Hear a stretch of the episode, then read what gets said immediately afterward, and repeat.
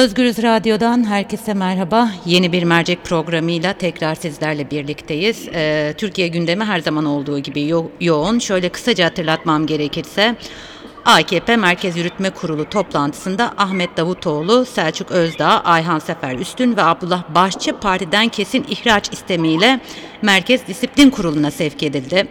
E, Bununla birlikte kayyum atamalarından sonra HDP ve CHP arasında bir yakınlaşma söz konusu. Biliyorsunuz CHP heyeti Mardin ve Diyarbakır'da görevden alınan Ahmet Türk ve Selçuk Mızraklı'yı ziyaret etti. İstanbul Büyükşehir Belediye Başkanı Ekrem İmamoğlu ise Batman'a bir düğüne giderken Diyarbakır'a uğrayıp Tahir Elçi'nin mezarını ziyaret etti ve ardından da Selçuk Mızraklı ile görüştü. Ee, bu yakınlaşmanın ardından özellikle iktidar kanadı ve havuz medyası CHP ve HDP'yi HDP'yi hedef aldı. Ee, bütün bunları konuşacağız. Konuğum 22. dönem milletvekili Emin Şirin. Emin Bey merhaba. Ee, merhaba Zübeyde Hanım buyursunlar. İyi yayınlar. Ee, çok çok teşekkür ediyorum. Ee, hemen e, AKP'deki istifa ve ihraçları nasıl okumamız gerekiyor bu soruyla başlayalım. Bu Tayyip Er, Sayın Recep Tayyip Erdoğan'ın sertleştiği manasına geliyor. Şimdi işin muhtevasına bakmak lazım. Ee, bu Sayın Davutoğlu bir deklarasyon yayınladı. Ondan sonra da bir iki tane basın toplantısı veya işte televizyon programı yaptı. Basına konuştu. Ee, bunların içinde ben bir hakaret unsuru görmedim. Kendisinin de bazı hatalarından beraber partisinin daha hukuk devletine, e, daha demokrasiye sahip çıkmasını gerektiğini söyleyen, dış politikayı da bugünkü hatalardan, kendisinin de yaptığı hatalardan arınır bir hale gelmesi gerektiğini anlatan bir şekilde konuştu. Bu konuşmaların içinde hangi cümleleri cımbızladılar veya ne şekilde hareket ettiler de e, kendisini disipline sevk ediyorlar onu hakikaten görmek istiyorum. Pek tabii biliyorsunuz partilerde parti başkanlığının istemediği bir insanın o partide durması kabil değil. E, disiplin kurulu herhangi bir gerekçeyle kendisini ihraç eder. Ama hukuki olarak geçerli bir sebeple bulmaları gerektiği kanaatindeyim. Çünkü hiç de belli olmaz. Hukuken geçerli bir şey bulamazlarsa e, ihraç kararına e, Davutoğlu itiraz ederse belki de şaşırmayacağız. Ee, Peki e, son dönemde özellikle kayyum atamalarının ardından CHP ve HDP arasındaki yakınlaşmayı siz nasıl değerlendiriyorsunuz? Şimdi yakınlaşma derken bugün bunun bir demokratik e, bir demokratik tavır olduğu kanaatini taşıyorum. Bu demokratik tavrı da bir yerde takdirle karşılıyorum. Şimdi iki şeyi birbirinden ayıralım. Üç şey hatta birbirinden ayıralım. Bir tanesi Selahattin Demirtaş'ın durumu itibariyle geçen gün hiç olmazsa bir davadan tahliye olacak hale gelmesini çok memnuniyetle karşıladığımı söyleyeyim. Ben hala kendisinin neden hapiste olduğunu hukuken anlamakta hakikaten zorluk çekiyorum. Bu bir. İkincisi e, Sayın İmamoğlu gayet akıllı bir şekilde bu seyahatini organize etti. Batman'daki bir gence söz vermiş düğününe katılacağına. Evet. Düğüne düğüne gittiğinde de orada e, ucuz bir siyaset yapmak yerine hem halay çekti hem horon tepti. Evet, evet. Bunlar güzel şeyler yani Batman'da horon tepilmesi de güzel bir şey. Beraber halay çekilmesi de güzel bir şey. Bunları güzel jestler olarak, güzel kaynaşmalar olarak görüyorum. Ee, buna mukabil işi fazla da büyütmeden yani Ahmet Türk'ü ve başkalarını da ziyaret etmeden bu konuyu da partisine bırakmış olması da doğru. Çünkü zaten e, bu konu partilerin hepsinin sahip çıkması gereken bir konu. Çünkü bu kayyum atamaları kayyum icap ederse pek tabii ki atanır ama mevcut kayyum atamalarının sebeplerine baktığımızda hukuken geçerli bir durumu pek anlamakta zorluk çekiyorum. Sayın Süleyman Soylu'nun kendisini hakim yerine koyarak işte PKK'ya yardım ediyorlardı, para veriyorlardı, insan istihdam ediyorlardı gibi konuları e, bir yargı sürecinden geçirmesi ve yargının karar vermesi çok daha isabetli olurdu diye düşünüyorum. Ortada doğru dürüst bir teftiş raporu bile göremedik. Yani Süleyman Soylu idari olarak bu hakka sahip olmakla beraber şifayen söylediklerini somut hiçbir şekilde bir teftiş raporundan bile ispat edebilmiş vaziyette değil. Ee, bunlardan da rahatsız olduğumu belirtmek istiyorum. Adamlar bir suç işçisiyle ise görevden alınanlar pek tabii ki suçlarının karşılığını görsünler. Ama bugünkü yapılan uygulama hiçbir şekilde hukuken insanları ikna eden bir uygulama değil. Hatta e, ilk e, kayyum atamaları olduğunda şöyle değerlendirmeler yapılmıştı. Acaba iktidar muhalif bloğunu parçalamak için mi böyle bir hamle yaptı? Çünkü hiç kimse aslında CHP'nin bu kadar e, kayyum atamalarına karşı HDP'nin yanında durabileceğini düşünmemişti. Aslında kısa süre... Şimdi Buyurun. Evet şimdi bugün e, programdan evvel e, bazı toplantıların arasında bakarken haberlere Sayın Süleyman Soylu'nun hızını alamadığını ve Sayın Ekrem İmamoğlu'nu şahsen de tehdit ettiğini gördüm. Tam onu da soracaktım size. Evet, evet Ya buyurun. işte belediye başkanlığı yap ondan sonra da haddini aşma diyor. Pejmürde Onlar ederiz seni çok- diyor. Pejmürde ederiz diyor. Evet. Size çok samimi söyleyeyim. Bakın ben e, Sayın Süleyman Soylu'yu eskiden beri tanırım. Bir İçişleri Bakanı'nın nezahatine uygun olarak konuşması gerektiği kanaatindeyim. Ne demek peşmurde etmek? Ya sen nerede yaşıyoruz biz? Biz nerede yaşıyoruz ya? Burada hukuk devleti var. Zannediyorum ki bir devlet var. Ve zannediyorum ki hukuk devleti var. Bir İçişleri Bakanı'nın çıkıp da şu andaki meşru en ufak bir suç işlememiş bir insana karşı seni pejmürde ederek demesi ne demek? Bu nasıl bir garip konuşmadır? Kendine yakıştırıyor mu? Süleyman Soylu'ya sormak, sormak istiyorum. Kendine yakıştırıyor mu bu konuşmaları? Ha hoş diyeceksiniz ki yakıştırıyor ki böyle konuşuyor. Ben biraz e, topuzun kantarının kaçtığı kanaatindeyim bu konuşma üsluplarında. Herhalde biraz daha dikkatli olursa e, bazı konularda da gayet iyi yaptığı İçişleri Bakanlığı'nı daha nezahatten yürütmüş olur. Ee, aslında e, özellikle e, CHP'nin HDP'yi ziyaretlerinin ardından iktidar kanadı ve havuz medyasının iki partiyi hedef aldığını görüyoruz. İşte biraz önce Soylu'nun açıklamalarını siz de değindiniz. Bu bir korku mu yarattı acaba sizce? Bu korku bir taraftan belki bir, bir korku demeyeyim yani bunların korkulacak bir tarafı olduğu kanaatinde değilim ama siyaseten bir endişe yaratmış olabilir. Yani evet öyle desek siyaset- daha doğru olur. Haklısınız. daha doğru olur. Bir siyasi endişe yaratmanın haricinde kendi tabanını da konsolide etmek istiyor. Çünkü Türk siyasetine baktığınız zaman siyasetinde muhafazakar e, seçmenin veya milliyetçi seçmenin her zaman bir ağırlığı var. E, Kürt, Kürt meselesine bakıldığında da muhafazakar seçmende şöyle bir görüş var. Bakın bunun iyi anlaşılması lazım. Bizim Kürt kardeşlerimiz de bazen bunu anlamakta zorluk çekiyorlar.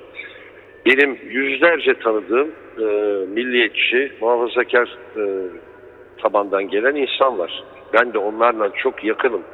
Diyorlar ki Emin abi Kürt kökenli olup da lisanını konuşamayan, istediği gibi bizim kadar bizlerle beraber aynı şartlarda iş bulamayan, milletvekili olamayan, cumhurbaşkanı olamayan, evinin tapusunu alamayan veya istediği yerde dükkan kiralayamayan veya istediği yerde dükkan açamayan bir Kürt olduğu için açamayan kimse var mı? Yok diyorlar. E peki yok ise bugün fakirlikten veya bazı sıkıntılardan şikayet ediyorlarsa e, bunların bizim Çorum'daki, Tokat'taki, Yozgat'taki vatandaşımızın da bunlardan farkı yok. Dolayısıyla nedir bu diyorlar, nedir bu? Bu anlamayan bir durum. Diyeceksiniz ki pek tabii devletin bazı ceberut tavırları oluyor. Bazı aşırı tavırların içinden geçiliyor. Bunların hepsi çok doğru. Ama e, Kürt olmayı da Türk olan e, kişilere karşı bir avantaj haline getirildiği intibada Türk kökenli Türk olan kendini Türk addeden insanlarda bir hassasiyet yaratıyor. Bunun karşılıklı bunlar psikolojik meseleler ve aşılması gereken meseleler. Aslında en Türkler önemli Kürtlere- örnek örneklerinden biri de işte kayyum atamaları. E, iki, üç büyük Aynen. şey- e, yani bir e, aynen. iradenin yok sayılması. Evet. Aynen, aynen. Son derece haklı görüyorum bu söylediğinizi. Halbuki halkta böyle bir sıkıntı yok. Kürtlerle Türkler evleniyorlar, beraber iş kuruyorlar, beraber çalışıyorlar. Bugün Türk Kürt nüfusun en fazla olduğu yer İstanbul. İstanbul'da en ufak bir insanlar arasında bir sürtüşme söz konusu değil. Dolayısıyla bunları daha bir suhuletle, daha bir anlayışla, daha bir kucaklaşarak halletmek lazım. Ekrem İmamoğlu'nun bu tavrını da gidip Batman'da hem halay çekmesini hem horon tepmesini isabetli, güzel, yumuşatıcı unsurlar olarak görüyorum. Bunun inşallah bu örnekler çoğalır. Ee, peki biraz önce aslında siz değindiniz e, Süleyman Soylu'nun açıklamasına. Ben dinleyicilerimize tekrar hatırlatmış olayım. So- Soylu şöyle diyor. İşini yap, başımızın üzerinde yerin var ama işini yapmanın dışında başka işlerle meşgul olursan pejmürde ederiz. Bu kadar açık ve net. Aslında burada e, görevden alırız seni tehdidi gibi okudum ben. Yani bir kayyum tehdidi var gibi. Doğru Ya mu? siz bırakın kayyum bırakın kayyum tehdidini pejmürde etmek sadece görevden almak değil hapse Evet. atarız, atarız diye de anlatmak lazım. Ya hakikaten anlamakta zorluk çekiyorum. Burası hukuk devleti. Daha dün e, yargı e, yargı döneminin açılması dolayısıyla Sayın Cumhurbaşkanı bir konuşma yaptı ve hukuk devletinin önemine her ne kadar hukuk devleti Türkiye'de kalmadıysa da kuvvetler ayrılığı kalmadıysa da bunlara vurgu yaptı. Ben Süleyman Soylu'ya bir şey sormak istiyorum. Ya sen devlet misin? Yoksa devletin kanunları ve kuralları çerçevesinde sana verilen görevi devlet adına yapacak bir memur musun? Bir bakan mısın? Nedir bu afra tafra? Ne demek pejmürde ederiz? Bir insan kanunlara, kurallara göre uyuyor ise bu adama çıkıp da bu şekilde konuşmak bir bakana yakışıyor mu? Bu sorunun altını çiziyorum. İnşallah cevap verir. Biz de öyle umut ediyoruz. Peki Emin Bey son olarak bütün bu gelişmeler Buyurun. çerçevesinde erken seçim tartışmalarını nasıl yorumluyorsunuz? Şu anda görmüyorum bir erken seçim. Yani şöyle söyleyeyim bir Ekim ayı gelsin, meclis açılsın. Bu yeni partilerin geciktiğince gecikecekleri, gecikmeyecekleri, hangi hadisenin nasıl gelişeceğini bir görelim. Bundan evvelki programlarda da konuştuğumuz gibi meclis aritmetiğinde bir değişiklik olacak mı olmayacak mı onu görelim. Şimdi Sayın Recep Tayyip Erdoğan'ın bir seçimi düşünebilmesi için Sayın Recep Tayyip Erdoğan açısından söylüyorum. Yani bugünkü meclis aritmetiğinde bir erken seçimi düşünebilmesi için birçok faktörü bir arada görmesi lazım. Bir, ekonomide hakikaten ufak tefek bazı düzenlemeler oluyor mu? Yoksa ekonomi daha kötüye gideceği için bir erken seçim mi yapmak lazım? İki, Amerika ile Rusya ile münasebetler ne olacak? Üç, Suriye meselesi nasıl gelişecek? Dört, Sayın Meral Akşener'le yapıldığı söylenen görüşmeler var mı yok mu? 5. Sayın Devlet Bahçeli'nin tavrı ne olacak? 6. Bütün e, içerideki bu görüşmelere göre e, kongreyi ne şekilde yönlendirecek? Yani milliyetçi tabana daha hitap edecek bir kadro mu kuracak? Yoksa daha geniş tabanlı, Kürt kökenli vatandaşlara da hitap edecek bir kadrolaşmaya mı gidecek? 7. Bütün bu çerçevede bir kabine değişikliği yapacak mı, yapmayacak mı?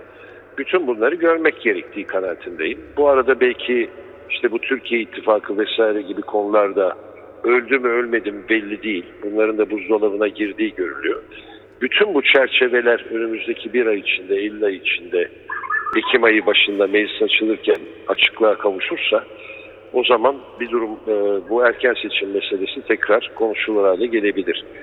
Veya bu bu söylediklerin meclis aritmetiği değişmediği takdirde veya yeni kurulacak partiler hakikaten bir momentum yaratmak suretiyle meclis aritmetiğini seçime zorlayacak bir hale getirebilirse o zaman e, erken seçim olma ihtimali kuvvetlenebilir. Bunları Ekim ayında herhalde konuşacağız.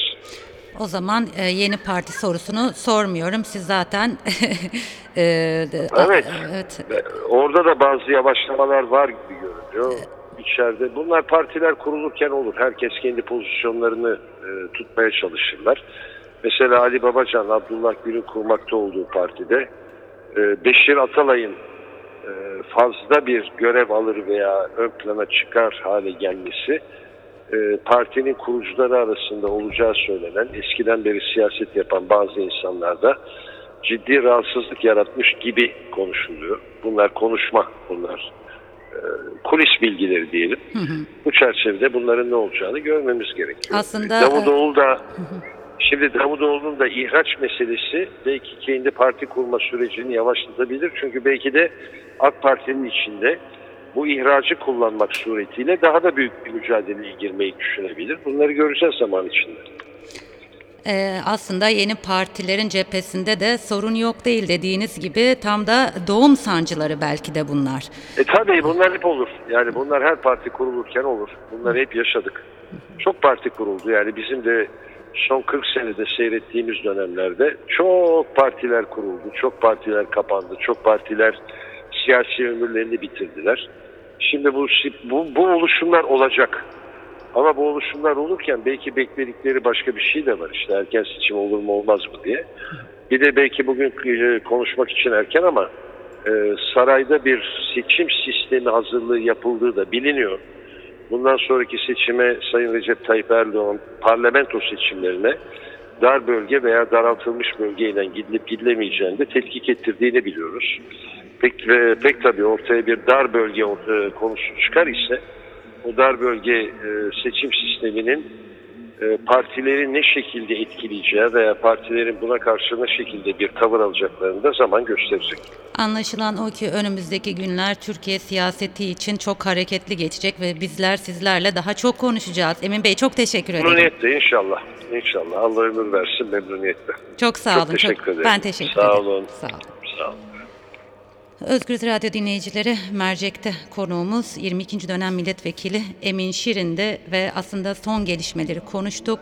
Ahmet Davutoğlu ile birlikte Selçuk Özdağ, Ayhan Sefer Üstün ve Abdullah Başçı'nın ihraç iste disiplin kuruluna ihraç e, istemiyle sevk edilmelerini konuştuk.